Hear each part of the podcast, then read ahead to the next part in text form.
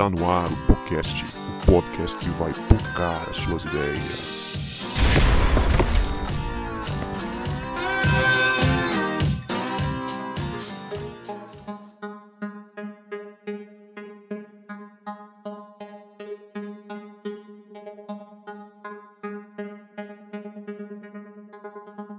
Para você que achava que a gente não voltava, a gente voltou. E este é o podcast, o podcast que vai pocar as suas ideias. Diferente da entrada que você está acostumado a ouvir na voz do Guto, hoje quem comanda o seu podcast sou eu, Leia. Mas eu tô aqui com o Guto, que na semana que vem vai dar posse à esposa dele como pastora. Ai, ai, ai, ai, ai. Você já vem me botando em situação difícil, né? Claro. E eu sou o Guto, tô aqui com a Leia. E hoje eu vou ficar bem quietinho, que eu tô aqui é, em minoria. o Guto tá dizendo isso porque hoje a gente recebe uma convidada muito especial. É a Gabriela Carmo. Ela vai se apresentar um pouquinho aqui pra gente, mas a princípio eu já digo que ela é advogada, ela é professora, ela é mestranda em Direitos Fundamentais na Universidade de Lisboa. Gabriela, se apresenta pra gente, por favor. Oi, gente, tudo bem? Toda vez que me pedem para me apresentar ou, e que falam alguma coisa sobre mim, às vezes eu tenho a impressão que que, que eu faço muita coisa e eu não, eu não. Nem eu sabia que eu fazia tanta coisa. Por exemplo, ah, advogada, professora, mestranda, não sei o quê. Eu fico, meu Deus do céu, nem eu sabia que eu fazia. Mas é, eu faço isso e mais um pouco, gente. Faço mais umas outras coisas aí, né? É, é um prazer estar aqui com vocês. Obrigada pelo convite. Obrigada a todos que estão nos ouvindo agora. Espero que seja é, uma oportunidade que vocês saiam edificados aqui desse nosso papo, nossa reflexão. peço desculpas desde já se a gente feria consciência de alguém, né, com alguma concepção nossa. Mas estamos aqui com as melhores intenções. Valeu. Ah, mas aqui quem não sai com a mente focada não ouviu esse podcast direito.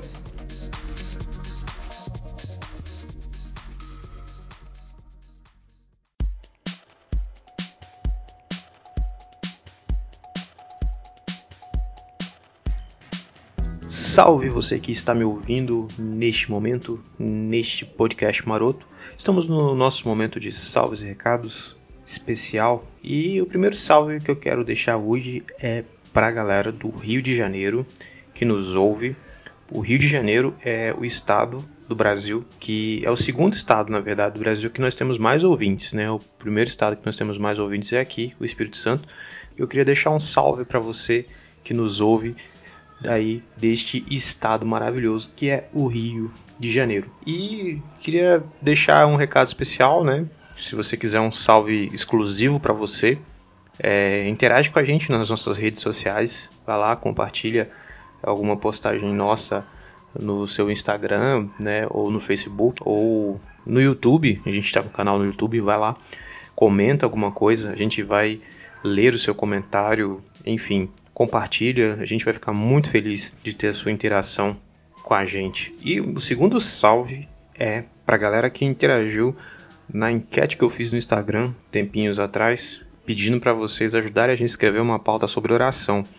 Aí eu pedi para mandarem ali pra gente perguntas e dúvidas sobre oração. Então você que mandou ali a sua pergunta e sua dúvida sobre oração, a gente fala o seu nome no próximo episódio, né, que vai ser postado no dia 15 de março, e a sua pergunta. O convidado especial, o, o Burjac, Guilherme Burjac, ele responde a sua pergunta ali. Né? Então, um salve para você que mandou a sua pergunta ali naquela interação no Instagram. Interage ali com a gente, a gente tem sempre alguma coisa ali interessante.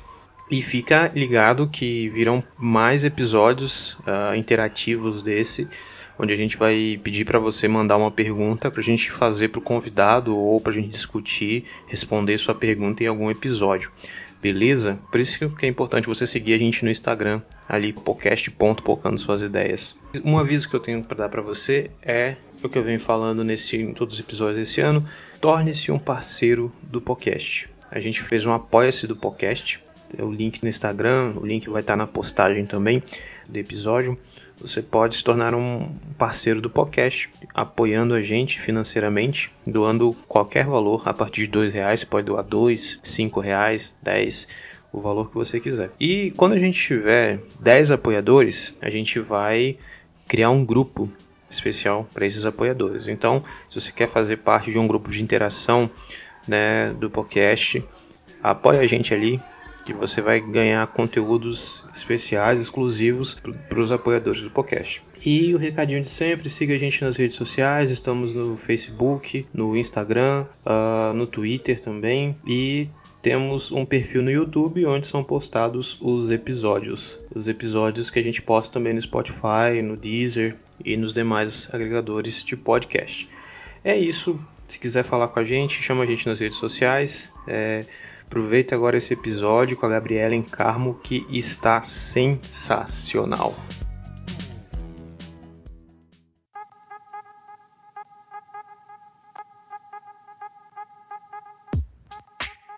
Hoje o nosso assunto vai falar sobre o lugar da mulher. Lugar de mulher é onde ela quiser, mas será que é isso mesmo? Será que realmente as mulheres podem ocupar o lugar que elas querem? Como vemos na história, as mulheres viviam sem voz ativa, fadadas ao anonimato, por cuidarem das atividades domésticas. Durante o Império Romano, elas viviam sob o poder do pai ou do marido, Inclusive, se você já ouviu aquela expressão pátrio poder, ela significa que o poder sobre os filhos é exercido exclusivamente pelo pai. E essa expressão ela foi utilizada no Brasil até o ano de 2002, quando o novo Código Civil ele foi promulgado e houve a substituição pelo termo poder familiar. E aí, apesar de hoje o cenário já ter avançado bastante com relação a direitos das mulheres, direitos adquiridos pelas mulheres, a gente encontra ainda muito o que fazer. Por exemplo, as jornadas de trabalho e os salários que ainda são desiguais entre os homens e mulheres, a violência doméstica, sexual, psicológica, os julgamentos pela aparência física, a independência financeira e social e muitos outros fazem parte da luta das mulheres diariamente. Mas e dentro das nossas igrejas? Será que o discurso do empoderamento feminino também chega aos nossos templos? Às vezes não é o que parece, porque as mulheres são pouco ou quase nunca incentivadas aos estudos teológicos ou cargos de mais destaque nas igrejas. As palestras para o público feminino, em geral, são como ser uma boa dona de casa, como colocar uma mesa posta, como criar filhos enquanto os homens são incentivados aos ministérios da igreja de mais destaque, como diáconos e as pregações. Já as mulheres estão quase sempre na cantina e no ministério infantil. E aí, com esse panorama, eu já quero abrir para uma grande polêmica, que não é a nossa primeira pergunta da pauta, mas eu já vou chegar de polêmica. As nossas igrejas são machistas. Eita, olha a treta aí, ó. Gostamos de treta. Eu vou ficar aqui só ouvindo. e aí, Gabriela, o que, que você acha? Olha, gente, eu já tive uma concepção diferente daquilo que eu tenho hoje. Eu acho que eu tenho uma concepção um pouco mais mais soft em relação a isso, porque eu entendi algumas outras coisas que eu não entendi antes. A minha reação inicial sempre foi falar, não, é machista, é tal. Mas a gente vive é um contexto, assim, com um nível de machismo de forma geral. Isso não é, é isso não é um problema só da igreja. Entendeu? Não é uma coisa que só tá na igreja. Mas é, a gente também tem que entender que por trás da ausência de ênfase né, ao Ministério Feminino no sentido sacerdotal, né, porque eu acho que é, as mulheres têm espaço na igreja no sentido que não seja sacerdotal, eu acho que algumas questões elas são mais teológicas do que é, digamos estruturais, né, assim, de questão sociológica, já vou dizer isso. Né? Hoje eu entendo mais algo nesse sentido. Daí você pode falar, não, mas essa teologia ela é machista né? Tipo, ela é machista porque ela, nessa teologia, ela entende assim que não tem o papel da mulher. Na verdade, ela, ela entende sim o papel da mulher, ela reconhece o valor da mulher, mas não para questões sacerdotais. Entendeu? Eu não acho que isso seja que isso seja machismo. Ela porque ela não, não tira o lugar da mulher em determinadas outras coisas da igreja. Porque é, eu acredito assim, hoje eu tenho uma visão assim. A, a, a, organização da igreja, ela reflete muito a nossa organização familiar. Eu sou complementarista, eu acredito que o homem tem um papel e a mulher tem um papel. Entendeu? E a igreja, ela tem uma simetria também com esse papel familiar. Então a mulher tem um papel, o homem tem um papel também dentro da igreja. E, e claro que ambos têm papéis em comum também na relação em geral. Então eu acho que a igreja em si, ela pode ter sim um nível de machismo, assim, no, no, no ambiente, né, da, da, igreja, mas isso é, não é problema da igreja em si, mas em todos os lugares, entendeu? E tem algumas coisas que são atribuídas como machismo dentro da igreja, dentro da teologia, que não são machismo, mas sim simplesmente concepções teológicas diferentes, entendeu? Então a gente tem que ter muito cuidado quando a gente fala que a igreja é machista, porque às vezes a gente está ferindo a noiva de Cristo e colocando é, é, colocando adjetivos negativos, pejorativos, naquilo que Deus tem mais ela, naquilo que, naquilo que Jesus morreu, entendeu? Por, por, por, pela igreja, né? Por nós. E a gente começa a falar mal da igreja, sabe? Na, na rede social, as nossas conversas. Não, gente, não fique falando que a igreja é machista, entendeu? São as pessoas, são pessoas pecadoras né, que às vezes tem que, refle que refletem né, essa, esse tipo de comportamento, mas não fale assim, a igreja é machista. É, é interessante, é muito legal a fala que a Gabriela trouxe aqui, mas a gente observa nas comunidades, né, nas periferias, né, nos cantões, o protagonismo que as mulheres têm na, nas comunidades, né. Eu trabalhei com uma missionária uma vez que ela foi num cantão no interior de São Paulo, estava plantando igreja e não ia pastor para nada, nem para batizar, né, os novos convertidos. Ela inclusive batizava. E eu faço parte de uma denominação que isso é motivo de, enfim, né, é treta. Mas assim, é, tem, pode rolar essas questões teológicas aí que, que a Gabriela colocou, mas na prática, na, o protagonismo nas comunidades, cara, você vai em qualquer igreja, é, você vê que as mulheres estão são os grupos mais atuantes, né? Dos grupos mais atuantes, né? E eu acho isso muito bacana, né? Ainda que tenha às vezes uma teologia que não a privilegie tanto, na prática, quando precisa mesmo, são elas que estão lá fazendo, né? Isso é muito massa. Eu quero fazer uma consideração, Guto, é, é, que assim, na prática, sim, as mulheres têm um protagonismo, as mulheres têm um braço forte dentro da igreja, não somente em questões femininas, mas também em questões como você mesmo disse, né? Assim, levar o evangelho de forma assim como o homem leva, né, para comunidades, para outros cantos.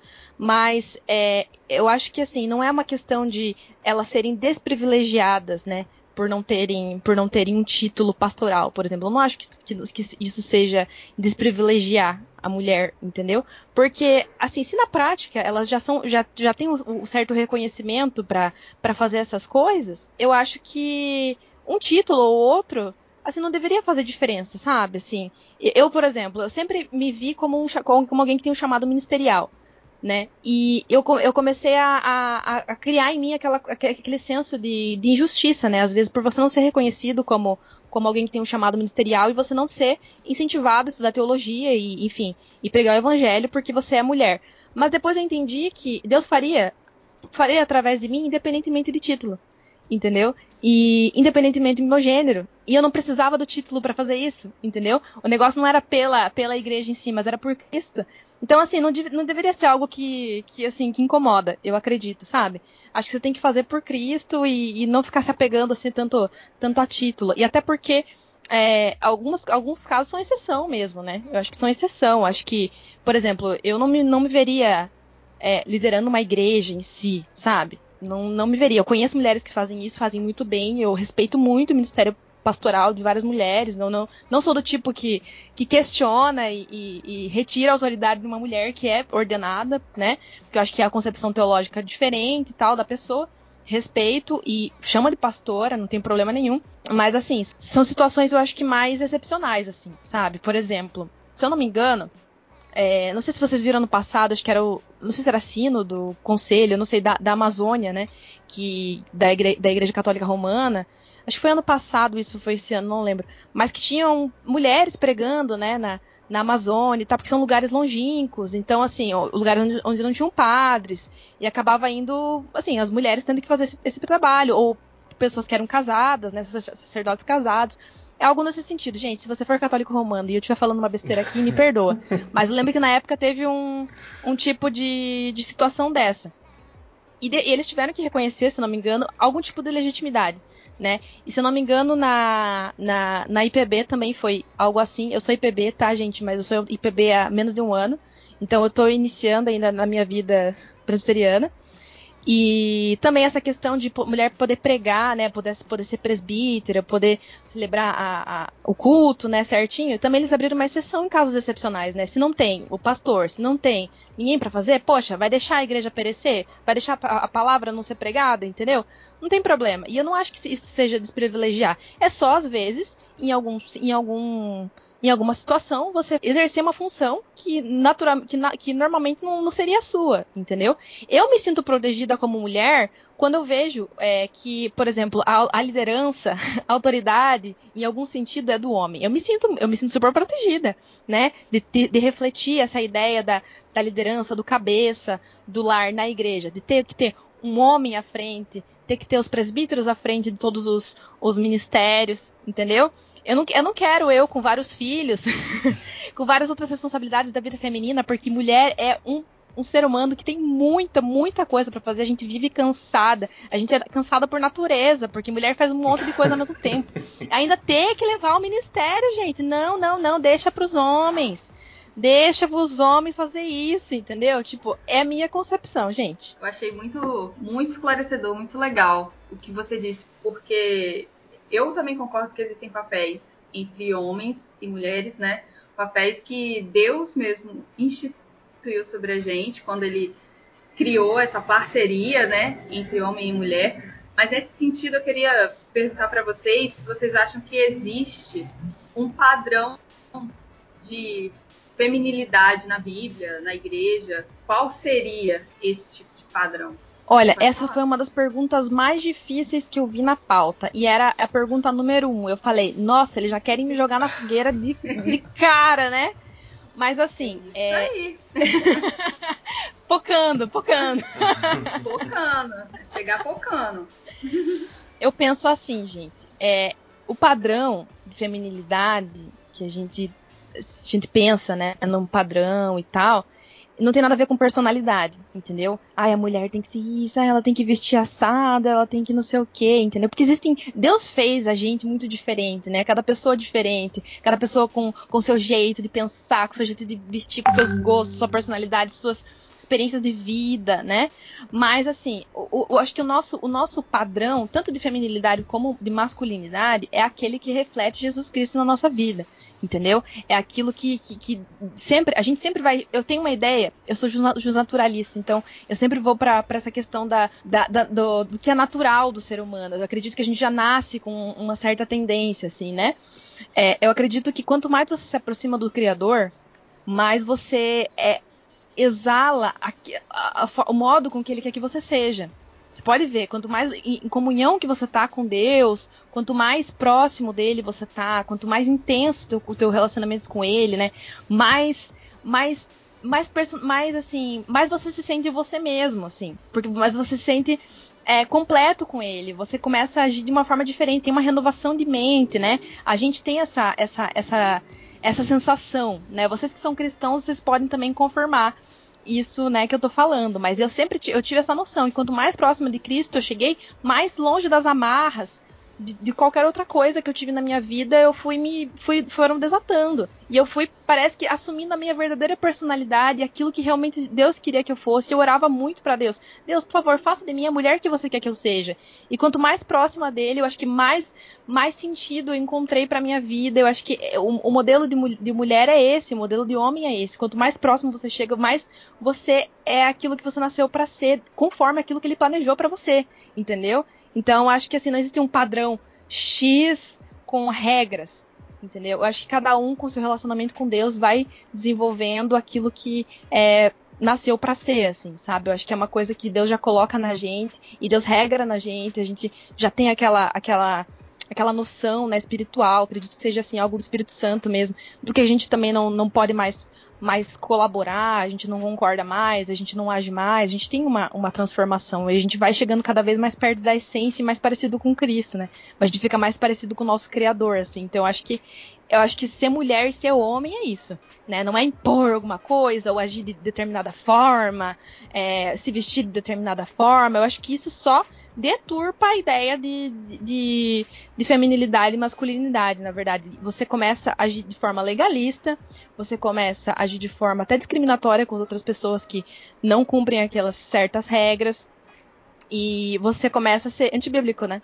Eu acho que até um. Acho que até. Se for parar pra pensar, acho que até pecado você você começar a ditar uma regra, um padrão do que, do que deve ser, sem que a pessoa tenha um verdadeiro relacionamento com Cristo, né? Muito bom, muito bom. Eu acho também que a gente se deturpou no erro de interpretação da passagem de ser submissa. Eu acho que essa palavra, ela acabou deturpando isso tudo que você trouxe para esclarecer para gente, Gabriele, que quanto mais a pessoa realmente, quanto mais ela está perto de Deus, ela vai ser um, um, ser humano que tem o padrão de Deus, independente de ser homem ou mulher.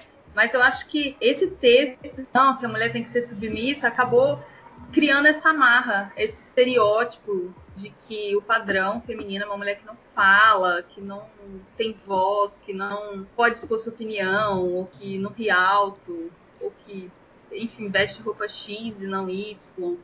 Você, você consegue enxergar isso também ou você acha que eu estou viajando? Ah, eu acho que é uma. Talvez seja uma, um dos componentes, sim. Talvez seja uma das questões que a gente não tenha é, compreendido muito bem. E aí a gente começa a querer. Tanto os homens querer encaixar as mulheres num certo padrão, tanto as mulheres querem se encaixar num certo padrão que às vezes não tem absolutamente nada a ver com o significado real é, da Bíblia, né? Então, sim, acredito que essa nossa má compreensão de alguns, alguns, alguns mandamentos, vou usar essa palavra, mandamentos, né? Bíblicos para a nossa vida prática, né? Tanto como homens quanto mulheres, sim, elas têm gerado certos Frankensteins teológicos. Eu costumo dizer que são os Frankensteins. É esse pessoal que pega um monte de interpretação, é, sei lá, das vozes da minha cabeça e e acaba gerando um, um quebra-cabeça que não, sabe, assim, totalmente torto. Eu chamo de Frankenstein da teologia, porque é pega uma coisa aqui, pega uma coisa ali e tal, tem uma interpretação da cabeça dele, ou uma interpretação totalmente baseada na cultura, né, que a gente vê que tem muito disso, uma interpretação né, relacionada à cultura, tanto a cultura evangélica quanto a cultura, tipo, a nível Brasil, né? Uhum. E, e, influenciados também por, por literaturas estrangeiras que às vezes não se, não se aplicam ao Brasil, né? Então, sim, eu acho que a gente devia, devia refletir mais sobre, sobre todos esses pontos relacionados à mulher, principalmente a questão da submissão. Eu vejo que muitas pessoas que não são cristãs, quando a gente fala de submissão feminina, elas têm uma versão assim, né? Tipo, ai meu Deus, é. ai, meu... às vezes eu acho que essa palavra tinha que ser substituída, sabia? Eu acho que tinha é. que substituir de algum modo. Claro que eu não quero mexer na Bíblia, assim, né? Mas assim, eu acho que devia ter, uma, ter uma, um esclarecimento até certo do grego e tal pra galera, assim, tipo, qual é, qual é o sentido real da tradução original, sabe? Porque quando você fala submissão no português, tem uma conotação negativa, gente. Entendeu? E eu não sei se isso é em outros países tão parecido assim. Porque, por exemplo, uma coisa que eu percebo que deturpa muito o nosso sentido de feminilidade aqui no Brasil é a gente consumir literatura norte-americana né? A gente vê as nossas editoras cristãs. Eu gosto muito das editoras cristãs do Brasil, tá? Não tenho nada contra nenhuma. Sei que tem umas que produzem coisas ruins e também que produzem coisas boas. Não tem problema nenhum, tá? Inclusive, tô aceitando patrocínio. É... Mas a gente consome muita literatura cristã é, é, é, estrangeira, principalmente dos Estados Unidos, que não se aplica à nossa realidade enquanto mulher, entendeu? Então, por exemplo, você pega é, a sociedade norte-americana. É comum, né? Inclusive, eu estava vendo esses dias a Francine Walsh, que é maravilhosa, falando sobre isso. E é comum que nos Estados Unidos, por exemplo, a mulher possa ficar em casa, né? E o marido trabalha, até porque eles têm uma economia muito melhor do que o Brasil, né, gente? O Brasil tá quebrado, aqui a mulher tem que sair fora para trabalhar, porque senão o homem sozinho é muito difícil sustentar uma casa, né? A gente vê que é uma porcentagem bem baixa aí da população brasileira. Salvo engano, esses dias eu vi que era 3% da população brasileira que tinha uma renda maior de 3.500 reais, algo assim. Eu não lembro os dados direito, desculpa a data folha, mas É como eu sou pesquisadora, gente, eu sempre trabalho com dados, então fica com as coisas na minha cabeça. Ah, tá. É, então, assim, é, a gente consome daí esses, esses livros, né? Que a mulher tem que ficar no lar, e o, o padrão bíblico, o homem tem que sustentar a casa, e a mulher fica no lar, e aí. Só que assim, isso, é- querida, isso daí no- nos Estados Unidos, né, amor? Porque aqui no Brasil não dá, entendeu? Ou a mulher vai pra luta, ou a mulher vende uns bolos de pote, alguma coisa assim, pra ajudar em casa, entendeu? Ou o homem, sabe, não vai conseguir sozinho, entendeu? Tipo, é, é- é absurdo. Aí isso gera um peso muito grande nos nossos homens, que daí eles não se sentem homens suficientes porque eles não estão conseguindo sustentar o lar. Entendeu? Isso ge- gera um- um- uma coisa assim injusta até com os homens, entendeu? Coitados, eles moram no Brasil, né, gente? Pelo amor de Deus, né? Pelo amor de Deus. E gera, às vezes, um. um- gera um problema no casamento. Gera um problema no casamento. Porque daí a mulher começa a achar que o homem não tá dando conta. O homem não tá, não tá sendo cabeça do lar, não tá sendo. é, um mantenedor do lar e tal. E aí começa aquela, aquele problema no casamento. Tem muita mulher que é dondoca também, sem vergonha, já vou dizer. Muita mulher que quer ser sustentada, que se apoia nesse tipo de interpretação bíblica aí, sei lá, vozes da minha cabeça, né? Tiraram não sei da onde, porque a mulher, a mulher virtuosa de Provérbios 31 é a mulher que, que trabalhava, hein, galera? Verdade, ela trabalhava É, muito, eu- né?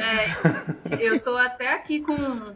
Tô até aqui com o texto aberto, para não dizer que é mentira, Provérbios 31, versículo 15. Antes de clarear o dia, ela se levanta, prepara comida para todos da casa, dá tarefa às suas servas. Ela avalia um campo e o compra. Com o que ganha, planta uma vinha.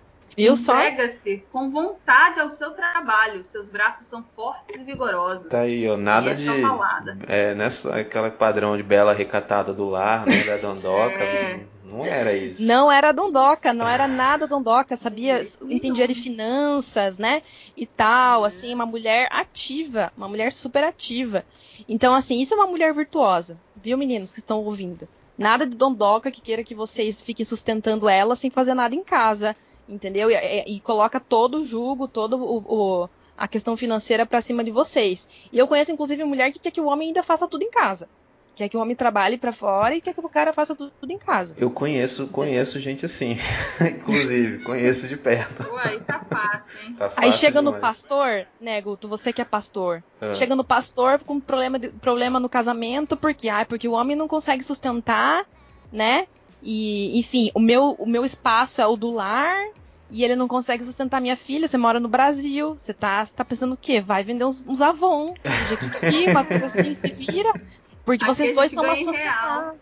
É, vocês são, vocês são uma sociedade, entendeu? Vocês são um só, vocês têm que lutar pela família, entendeu? Você, ele não é seu pai pra ficar te sustentando, entendeu?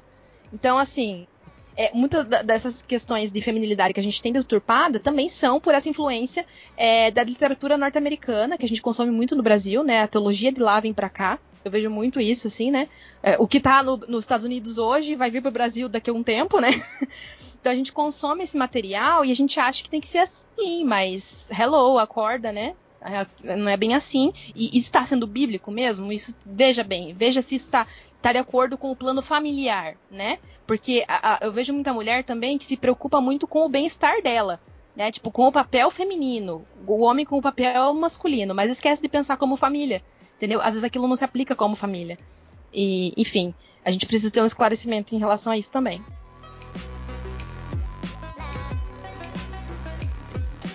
Muito legal, muito bom. O papo tá focando já. E agora eu vou entrar em outro assunto pra focar. Hoje tem treta. Feminismo. Primeira coisa, até que ponto o feminismo foi bom?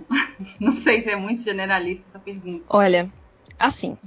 É assim, vamos lá, Assim, vamos lá. Ah, é, deixa eu só- Primeiro, o- o- vamos- geralmente a gente tem um participante no, no podcast, o, Gabriela, que é, você deve ser a sétima advogada que a gente recebe. Não sei porquê. A gente gra- gravou É com um monte de Tem advogado. mais aqui. advogado do que gente no Brasil. Pois é, cara. E aí a gente tem um participante que ele faz essas perguntas capciosas que não estão na pauta. E ele não está aqui hoje. Aí a Leia tá fazendo as vezes dele. Tô pegando o espírito. É só pra depois a gente entrar com uma mais polêmica. Meu Deus. feminismo. Ai, meu Deus. Nossa. É pra proteja. segurar o ouvinte, é pra segurar o ouvinte. Isso aí. Fica mais um pouquinho com a gente. Depois da propaganda do cogumelo do sol, mais uma resposta. Ai, ai, que vergonha. Tudo isso vai ficar gravado, meu Deus. Enfim. é, feminismo. Tá, galera. Uma primeira coisa de todas, né? É, que a gente tem que esclarecer aqui. É, eu não sou contra é, pessoas que são feministas, tá? Eu não sou contra, não acho que sejam pessoas assim que estejam é, influenciadas pelo demônio e que não sejam cristãs. Eu acredito que existem cristãs que se dizem feministas. Eu acredito mesmo, assim.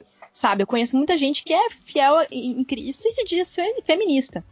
Mas se você for estudar muito bem, né, a história e muitas das ações do movimento, né, até atuais, você vê que é, elas são incompatíveis com a fé cristã, entendeu? Isso ninguém pode negar, entendeu? O, a coluna vertebral, né, um dos pontos né, da, da, da coluna vertebral do, do, do, feminismo é, por exemplo, o aborto, entendeu? E há feministas que dizem que sim, mas a maioria diz que não, né? Eu, eu andei pesquisando sobre isso, inclusive, até porque eu queria, eu queria saber se até algum nível até que, até que nível o cristianismo poderia ser, ser, ser compatível com o feminismo. É, mas as feministas true mesmo, né, que são as mais relevantes atualmente, dizem que não tem como você ser feminista sem concordar com, com o aborto, entendeu? É, elas dizem que não tem como, não tem como. Eu, uma época eu tava pesquisando tanto sobre isso que eu printei várias feministas falando sobre isso né, as, as, mais relevâncias, o pessoal que estuda mesmo questões de gênero, um pessoal assim, tipo, muito entendido do assunto, né? Não tem como ser feminista sem concordar com o aborto. Então, por mais que você concorde com outras pautas levantadas pelo feminismo, se você não concorda com o aborto, você não é feminista, entendeu? E algumas meninas cristãs não sabem disso, porque elas concordam com outras pautas do feminismo, então elas acham que elas podem ser feministas sem concordar com o aborto. Só que se elas chegam dentro do movimento feminista, elas não são aceitas. Entendeu? Porque elas não concordam com uma coisa que é crucial para o feminismo. Aí vamos para a história. Aí a gente vê, por exemplo, tem primeira, segunda, terceira, inclusive agora dizem, né, quarta onda, né, de feminismo. E a gente fala, não, até a primeira onda, ele até a segunda, ok, né? Tá, teve um movimento sufragista e não sei o quê. Não, tudo bem, isso daí não era, não era, não era tão mal, assim, não tinha essas questões é, de, de, de, aborto e tal, né? De direitos de reprodução, enfim, várias outras questões que, que envolvem a vida, né? A vida em si. Mas não é bem assim se você for, se você for pesquisar muito a história, tem algumas, algumas referências interessantes de pessoas que até eu não concordo, não concordo com muita da, muita, muita da abordagem dessas pessoas, por exemplo, que nem a Ana Carolina Campanhola. Eu não sou uma fã dela, não, assim. Mas ela fez um trabalho bacana. Claro que você pode jogar muito das coisas que ela fala, assim, é, no filtro da inutilidade, mas também você pode pegar muitas coisas e para você, né? E a, o, o livro dela, né, aborda muito bem essa questão. Você vê que essa ideia de ter um movimento para as mulheres, na verdade, desde o início não foi pelas mulheres, entendeu? Foi, na verdade, um projeto que colabora com um projeto maior de poder, entendeu? Em algum sentido. Então, assim, se você vê, por exemplo, até hoje, o movimento feminista, às vezes, ele é muito hipócrita. Né? Ele escolhe quais as mulheres eles defendem. então, por exemplo, as mulheres de direita elas estão excluídas do, do, do, do, da defesa das feministas, né?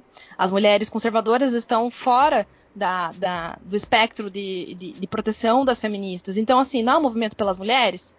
Acho que não, entendeu? Acho que é só por algumas que colaboram com aquele projeto maior de poder que está por trás do feminismo, entendeu?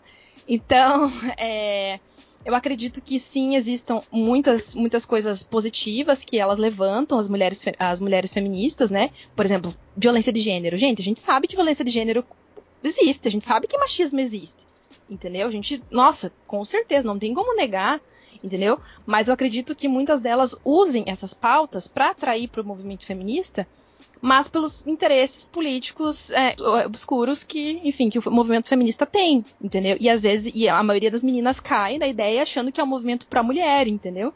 E não é bem assim. No fundo, não é bem assim né? Eu acho que é mais uma, uma certa inocência, assim, das meninas, e eu não julgo, assim, ah, as meninas que dizem feministas, ah, assim, diga o que você quiser, né? Vou continuar te amando, é isso que Jesus mandou, Jesus mandou te amar, entendeu? Te amar.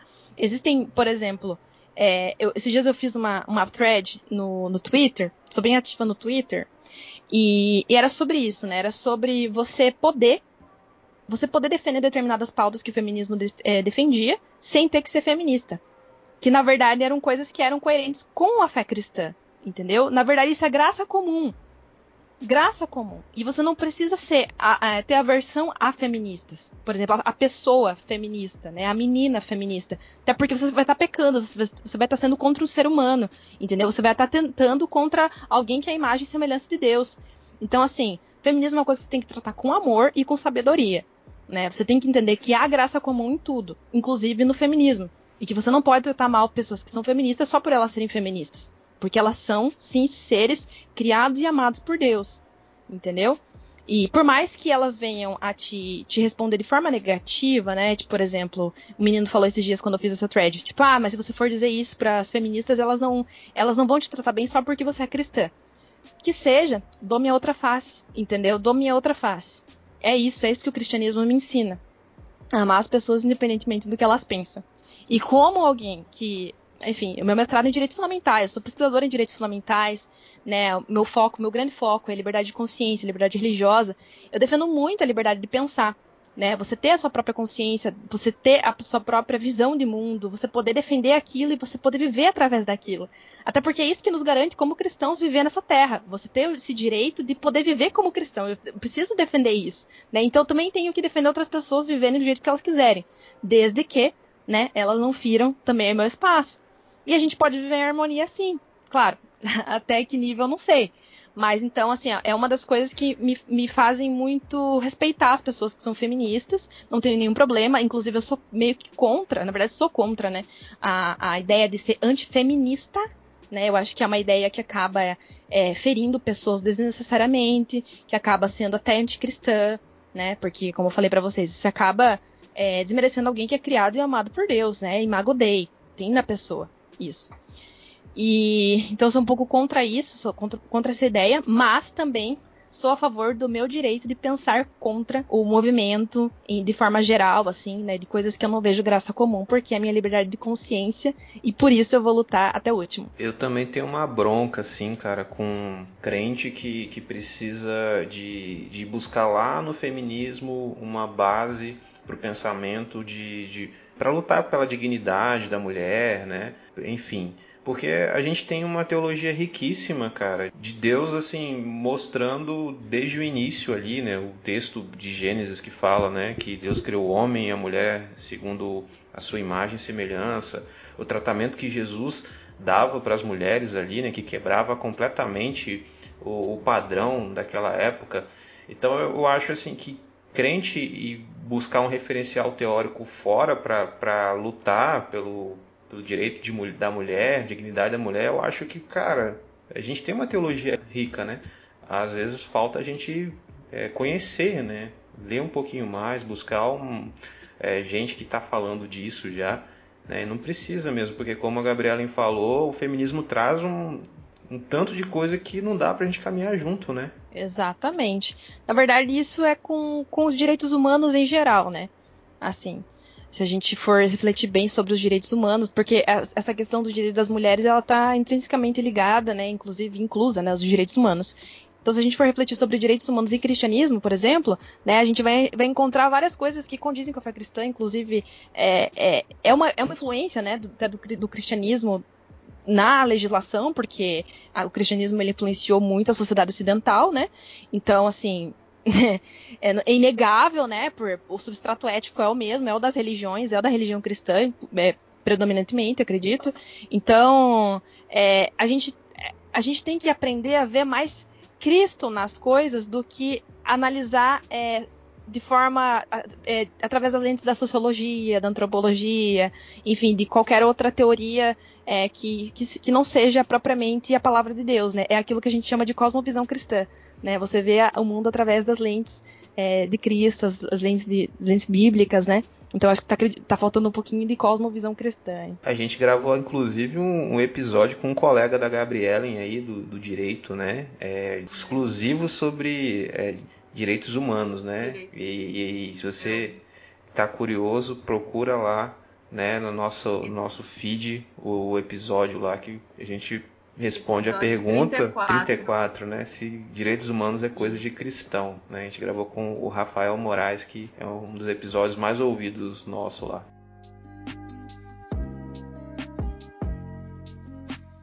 A última pergunta seria sobre se é possível ser feminista e ser cristã, mas a Gabriela já englobou tudo e eu acho que você já entendeu aí que existem coisas que você pode caminhar junto, pensar como feminismo, mas tem coisas que não dá. Então, eu acho que vale aquele versículo da gente reter o que é bom e também aquilo que Guto diz que para você não se apoiar nessas coisas, né? Buscar em outras pautas, buscar em outros referenciais ah, uma base para poder defender a dignidade da mulher. Alguém queria complementar mais alguma coisa? Senão a gente já pode ir para as nossas considerações finais. Ai, já, gente? Nossa, passou, passou rápido. rápido. Acho que é que falo muito.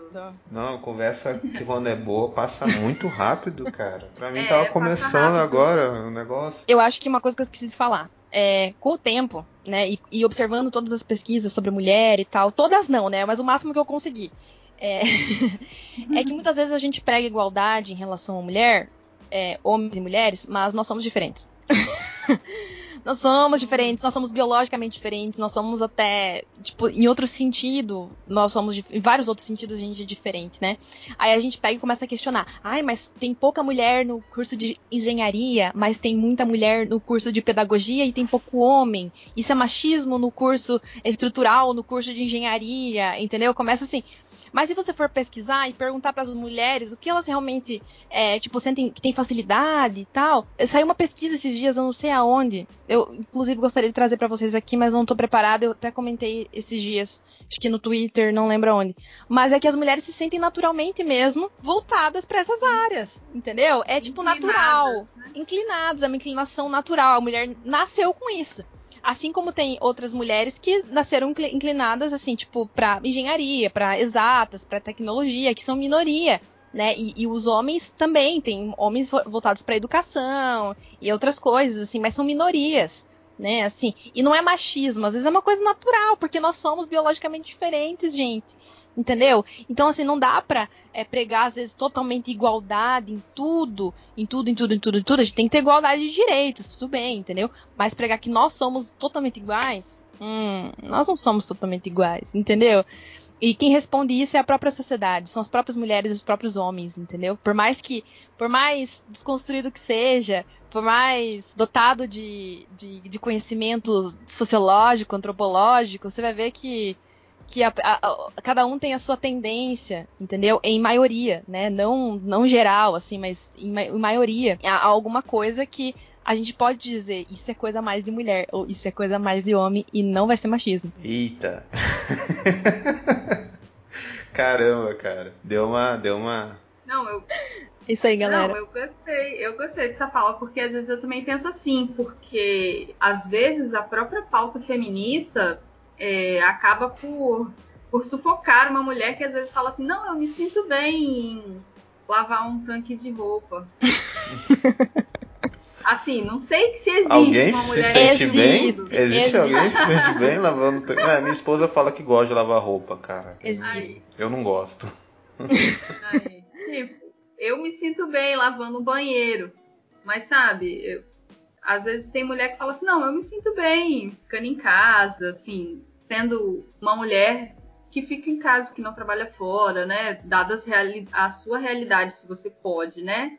E às vezes parece que isso é sufocado. Não, mas você não pode querer gostar disso. Você está sendo é. oprimida, é. por uma religião, oprimida pelo seu marido, oprimida por, sei lá, não sei quem. E, e acaba que não tem a, não tem a liberdade, né? Sim, Poxa. sim. Eu lembro de uma fala de uma, uma ex-chefe minha maravilhosa, uma mulher no, no sentido mais é, mais, assim, mais usual da palavra mulher empoderada, sabe? Ela era juíza, sabe? Aquela mulher que trabalhou a vida inteira e tal, não sei o quê. E ela era maravilhosa. Você olhava para ela e pensava, nossa, quero ser igual a ela, assim. Ela é super independente, ela é linda, tem dinheiro, carrão e tal. Só que daí ela teve filho, gente. Ela teve filho e ela ia fazer audiência. Tinha dias que ela quase chorava e falava: Cara, quem foi a maldita que queimou o sutiã? Uma vez ela falou pra mim isso: Quem foi a maldita que queimou o sutiã? Eu queria estar com meu filho, sabe? Ela teve outro filho Olha depois, só. ela teve que mudar de cidade para poder ficar mais, mais próximo dos filhos, daí com o marido, né? Tudo para manter a família, né? Unida. E aí eu fico pensando: Nossa, é, assim, as mulheres que, que têm assim, tem muita mulher que é ruim, né? A gente tem que encarar essa, essa realidade também, né? Movimento feminista. Desculpa, vocês ficam protegendo só mulher, mas tem mulher que não presta. Mas é, a mulher que, assim, que, que, que, ama ser mãe, né? Que eu acredito que seja a maioria das mulheres, né? Que gostam, tem essa tendência pra maternidade e tal. Acredito que seja uma coisa até meio natural, assim, na mulher a mulher não interessa o que ela tá fazendo. Parece que o, o, sucesso dela é ver os filhos bem, é estar junto com os filhos, ver os filhos saudáveis, ver os filhos crescerem, mais do que sucesso, outro tipo de sucesso na vida delas. Entendeu? Então eu vi aquela mulher maravilhosa que demorou anos para passar num concurso a nível alto, alto escalão, né, no Brasil, praticamente chorando porque ela queria estar em casa, ela queria estar sendo sustentada pelo marido. Ao invés de ela ter que trabalhar e ficar longe dos filhos, entendeu? Então, assim, gente, é, às vezes ela, ela poderia continuar com esse direito dela poder trabalhar, claro, entendeu? Mas não ter que ser obrigada por um sistema que diz que se ela ficar em casa, ela tá sendo machista ou co colaborando com, com as estruturas machistas, entendeu? Sabe? Tipo, deixa a mulher, sabe? Inclusive com esse outra, outro caso bem interessante também. Uma outra chefe minha, que agora ela deve estar no quinto filho, inclusive. Mulher empoderada também, né? Alto escalão, cargo altíssimo, marido médico, assim, coisa assim. Gente que não precisa muito, assim, de muita coisa na vida, assim, sabe? Trabalhar não tá, não tá ralando ali, no, né? Pra você ver que isso não é uma coisa, assim, às vezes, é, tipo, da periferia, porque eu ouço muito isso também. Tipo, são as mulheres é. da periferia e tal, que não tem. Não, gente, isso daí é alto escalão do Brasil mesmo, sabe? É, gente que, assim, teve acesso a melhor estudo, as melhores viagens, a melhor tudo, e, e mesmo assim a, melhor, a mulher tem mentalidade, tipo, de família. Teve o quê? Cinco filhos. Cinco filhos, fica tirando, fica tirando licença para poder ficar com os filhos. Sabe? Fica tirando licença, fica um ano, daí engravida de outro, depois fica um ano, entendeu? Sabe? E fica assim, por quê? Porque o, o sentido da vida dela, é a escolha dela, né? É ser mãe, ser mãe, ser esposa, entendeu? Então, isso, é, você, você obrigar a mulher a ir pro mercado de trabalho, você também acaba oprimindo a, a liberdade, né, da mulher de escolher não ir pro mercado de trabalho se ela não quiser. E você também acaba com, com a família, né? Porque você obriga as mulheres a ir pro, pro mercado de trabalho, às vezes as mulheres não conseguem ficar em casa do jeito que elas querem ou que os filhos precisam, e você acaba gerando um conflito ali em relação à família, né? Que é uma coisa que nós, como cristãos, eu vejo que é uma coisa primordial para nossas vidas. É, também parece que é isso mesmo, né? Às vezes. Não que seja sempre, mas às vezes o movimento feminista passa essa ideia de querer destruir um pouco com a família, né? Não, não sempre.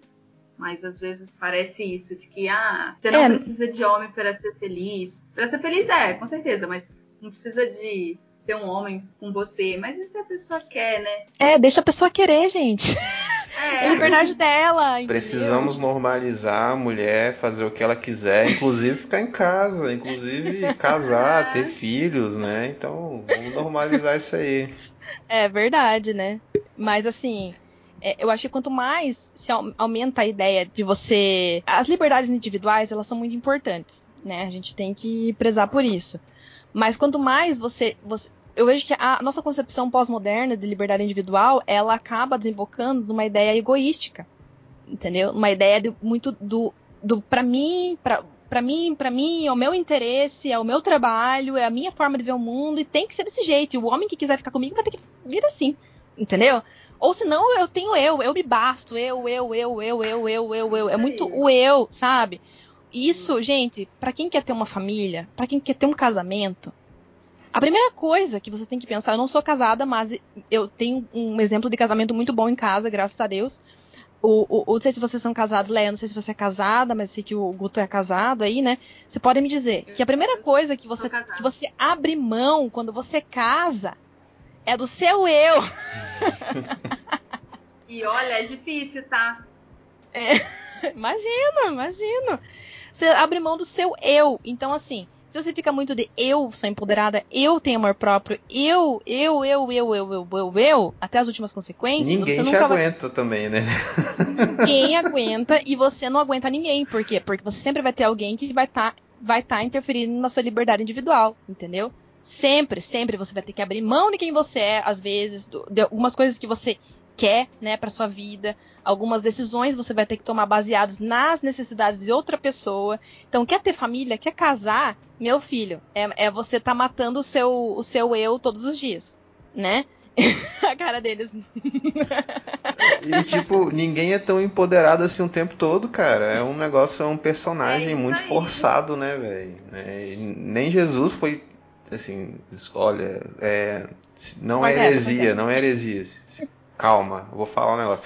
Nem Jesus foi tão empoderado o tempo todo. Ele chorou também, cara. Ele teve, teve um momento que ele chamou os caras mais íntimos, vem cá, fica aqui comigo, né? Eu tô angustiado. Então, a gente tem que ter um momento de dar uma de, de, de poder é, baixar nossa guarda também, né, cara? Exato. A gente tem que saber se, é, se humilhar, né? A gente tem que saber pedir perdão. A gente tem que saber a hora da gente falar. A gente tem que saber ver as necessidades do outro, entendeu? É, isso não só na questão de família, mas a questão de comunhão, comunidade em geral, né? Se você está, por exemplo, fazendo parte da igreja, do ministério, do trabalho, gente, quanta coisa a gente engole sapo no trabalho por causa de outras pessoas. Entendeu? Assim, então, querida, desce do salto. tipo, a vida não é do jeito que você quer. Te contaram que você quer, pode ser o que você quiser, mas é mentira. Você não pode ser o que você quiser. Caraca, velho, tá, tá assim. Você não é a Barbie. Entendeu? Menos realidade. Entendeu? Então, assim, eu vejo que tem muitas adolescentes que têm criado esse tipo até de, de ilusão na cabeça, entendeu? Eu não sei como que vai ser na hora de casar né? Vai ser o choque. O choque vai ter que descobrir que ela vai ter que abrir mão do espaço dela, né? Pro, pro marido, né? Então, enfim, Deus, Deus guarda a nossa juventude.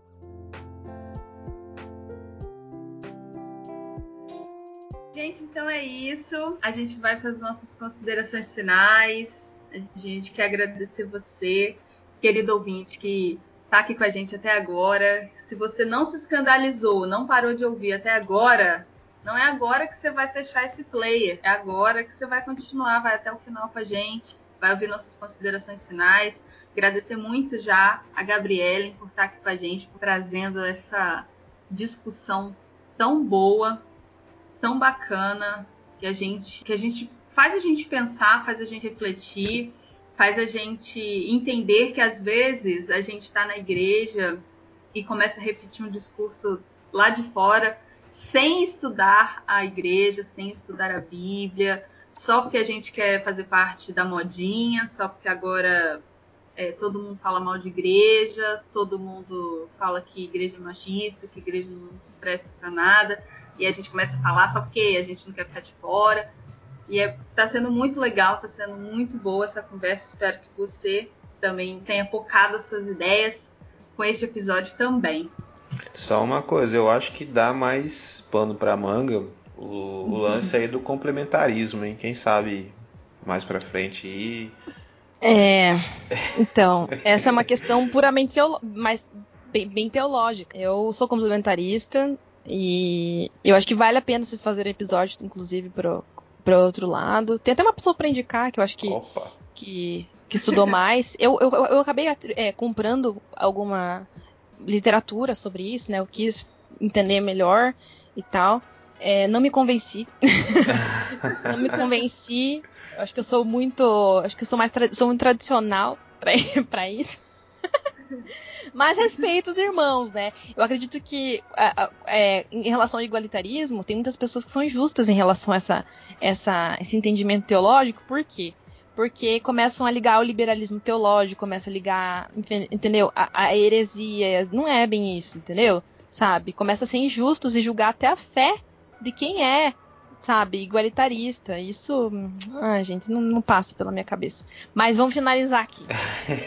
é, era um, um take aí, né? Não, beleza. Desabafo. Gente, muito obrigada, viu, pelo convite. Gostei muito da conversa. Achei que passou rápido demais. Podia ficar falando sobre isso aqui umas 10 horas, eu acho. É, peço desculpas, né, pela, pelo meu jeito de falar. Eu sou meio. Às vezes, às vezes parece que eu sou meio revoltada, né? Mas. Mas é só meu jeitinho, gente. Eu juro que quando eu dou aula eu sou mais tranquila. Mas que a conversa estava boa e é um assunto muito importante, né? Principalmente para nós como mulheres, eu como mulher, eu como mulher que já foi atingida de todos os lados, de todas as formas, é, tanto é, em relação a ideias feministas, quanto a ideias antifeministas, quanto, enfim, eu já, já, tive muita dúvida em relação a isso. Já andei com pessoas que me fizeram é, ter uma visão deturpada sobre a feminilidade, já passei por essa situação, né, já estive presa ao, ao, ao, estereótipo da menina do vestido rodado, né, com o campo das flores. Também já tive esse tipo de ilusão, já passei por isso tudo, entendeu? E hoje como mulher, né, adulta, é, depois de ter buscado no Senhor, depois de ter crescido em fé, depois de ter buscado literatura divergente, depois de ter conversado com pessoas que têm mais experiência de vida e analisado mais o contexto né, que a gente vive, é, eu acredito que eu cresci muito e é muito bacana poder estar contribuindo com vocês de alguma forma. Espero ter, de algum modo, né, contribuído de verdade. E quem sabe, né, a gente possa fazer outra colaboração aí no futuro. Mas por enquanto, muito obrigada, viu? Nós que agradecemos, cara. Muito bom a gente poder ter esse assunto aqui e estar com você aqui, né? E eu queria pedir para você divulgar aí, cara, os, as suas redes sociais para alguém que quer te seguir, né? O podcast é, é, o que dizem as crentes, né? É, fica à vontade, divulga o que você quiser aí que a gente vai gostar também de, de saber o que, que, você tem produzido aí. Eu tô numa época que eu tô produzindo pouco é, conteúdo cristão é, propriamente, assim, porque eu tô muito focado na minha carreira acadêmica, né? Eu tive que dar um time aí. Mas é, eu tenho um podcast que se, que se chama O que Dizem as Crentes, que nós somos três é, moças cristãs, que a gente é, conversa com várias pessoas, né? Nos, nos episódios que a gente chama, para falar sobre temas, enfim, de forma geral, através de uma ótica cristã. Né, a gente tem esse podcast, eu, Ana Stout e a Midian Nascimento, inclusive vai estar lançando o, o, o CD dela agora em, em, dezembro. Gente compra e sigam o coletivo Candeeiro. é, as minhas redes sociais são todas Gabriela Carmo. Sim, é Gabriela com dois L's e um N no final, N de navio, Gabriela isso aí mesmo que você ouviu. Gabriela Carmo. Em todas as redes sociais você pode me achar que eu tô em todas, eu tenho esse defeito, eu gosto de ficar na rede social procrastinando. E vai ser muito legal, né, conversar com vocês sobre tudo que eu, que eu falei aqui. É, pode me criticar também, eu não, não ligo, não sou muito. não sou muito emotiva, assim. É... então, é isso, gente. Até a próxima, viu? Sensacional. acabou? Acabou? Vamos despedir. Foi muito bom dos ouvintes aí. Agora eu não sei, eu tenho dois bordões de despedida, cara. Eu não sei qual que eu uso mais. Mas eu vou despedir com um abraço no coração e um beijo nas crianças. é isso aí, gente. Espero que vocês gostaram. Até a próxima, gente. Fiquem com Deus. Tchau, tchau. Tchau. Tchau.